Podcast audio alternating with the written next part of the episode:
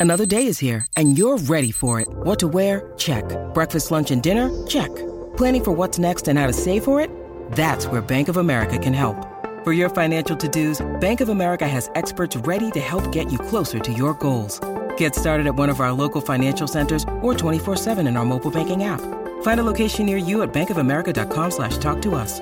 What would you like the power to do? Mobile banking requires downloading the app and is only available for select devices. Message and data rates may apply. Bank of America and a member FDIC. The Drive Show with Peter Vlahos. Toolmart, your complete tool centre. Proudly WA owned and operated for over 40 years. We'll get the selection from Hags and we'll go through the remaining games, but let's go to Paul at Gosnells who's given us a call on the Scarborough Toyota open line. Hey, Paul, how you going? Hey, good evening, boys. Hey, we've got a couple of points I want to make about the pre-season draft. Mm-hmm.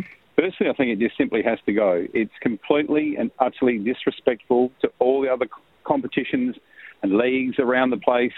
Um, you've got clubs like the WAFL and the SANFL who are losing players.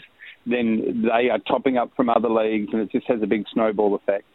You've got a club like Glenelg who have lost their centre half back and their best midfielder. Mm. They've gone from probably being a premiership contender in the SANFL to maybe struggling to sneak into the bottom end of the top five.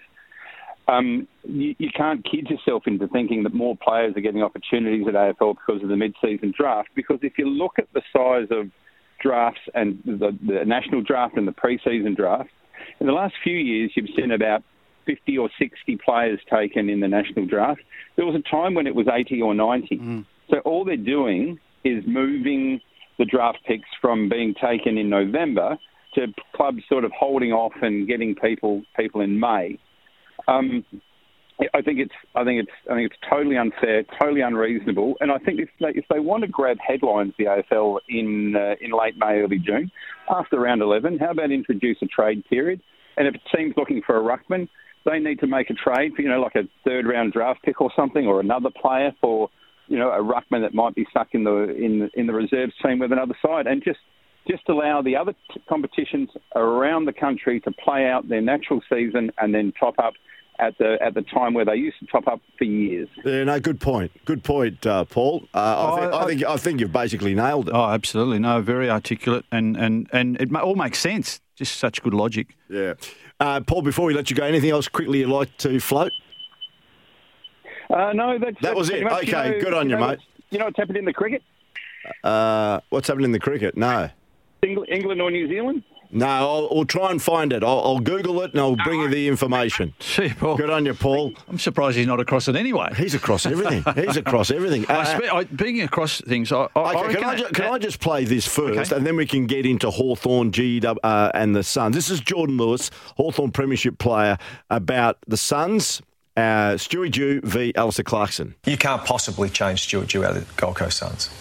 You can't possibly do that. He's worked so hard, he's finally got the people in place, he's got the playing list that's starting to, to add up, and they're playing some really good football. I mean, you look at who they've beaten this year. They've beaten Fremantle, they've beaten Sydney, Carlton. Carlton, and Hawthorn. Three of those sides are in the top eight. There you go. Jordan Lewis's Oh, I couldn't agree more. And and look, did he mention Alistair Clarkson there? Because that continues to float. There's no way knowing Alistair Clarkson We'll is go to the now a candidate to go to the Suns. And look, Gold Coast play North this weekend. Then they're by. They come out of that with Adelaide, Port Adelaide. That'll be an awkward one for Gold Coast. But then Collingwood at home, Richmond, Essendon.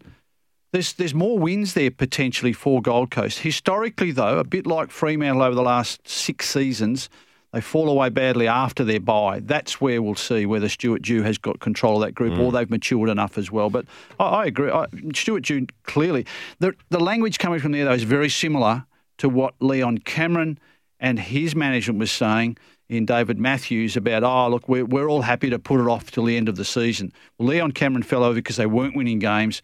Dew is surviving because they have won some games and some impressive ones. The language is still about end of season stuff, which is still a concern. That also indicates to me that the AFL is making the call. The AFL are telling their chief executives, hang on, we will make the decision at the end of the season with when we know who's available. Okay, Kim, uh, just quickly, I need to tell people that d- double demerits uh, apply from tonight, uh, midnight. And until midnight Monday, and you could get caught for speeding or using a mobile phone or radar detector while driving. Get caught, and you could lose your license twice as fast. Be careful when you're on the roads from midnight tonight. Okay, just a quick snapshot of the remaining well, games. Adelaide are going to cause a bit of uh, grief for West Coast. I, I think I'm even going to lean the way for Adelaide to beat West Coast, and I just can't make a case for West Coast with the with the state they're in, and uh, I think the individualistic football that Eagles players are playing. But Adelaide's a very good clearances team, Peter, mm. and contested possessions. They're fifth in the AFL in contested possessions. West Coast 18th in clearances. Adelaide are third and West Coast is 17th. So a couple of areas whereby you think, and they were very impressive last weekend in winning the ball away, Adelaide, against Geelong. I mean, Rory Laird had eight clear. He averages eight clearances a game. He had 14 against Geelong, but but Geelong's defence won the ball back and ran it down, and Geelong won by I think seven goals.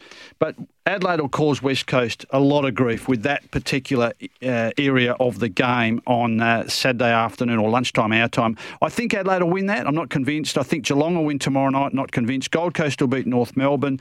I think Melbourne, and I've got a big question mark over Melbourne, but with the players returning, and I think they'll have had a kick in the backside at their loss last week. They were they were complacent for the previous two or three weeks prior to losing to Fremantle.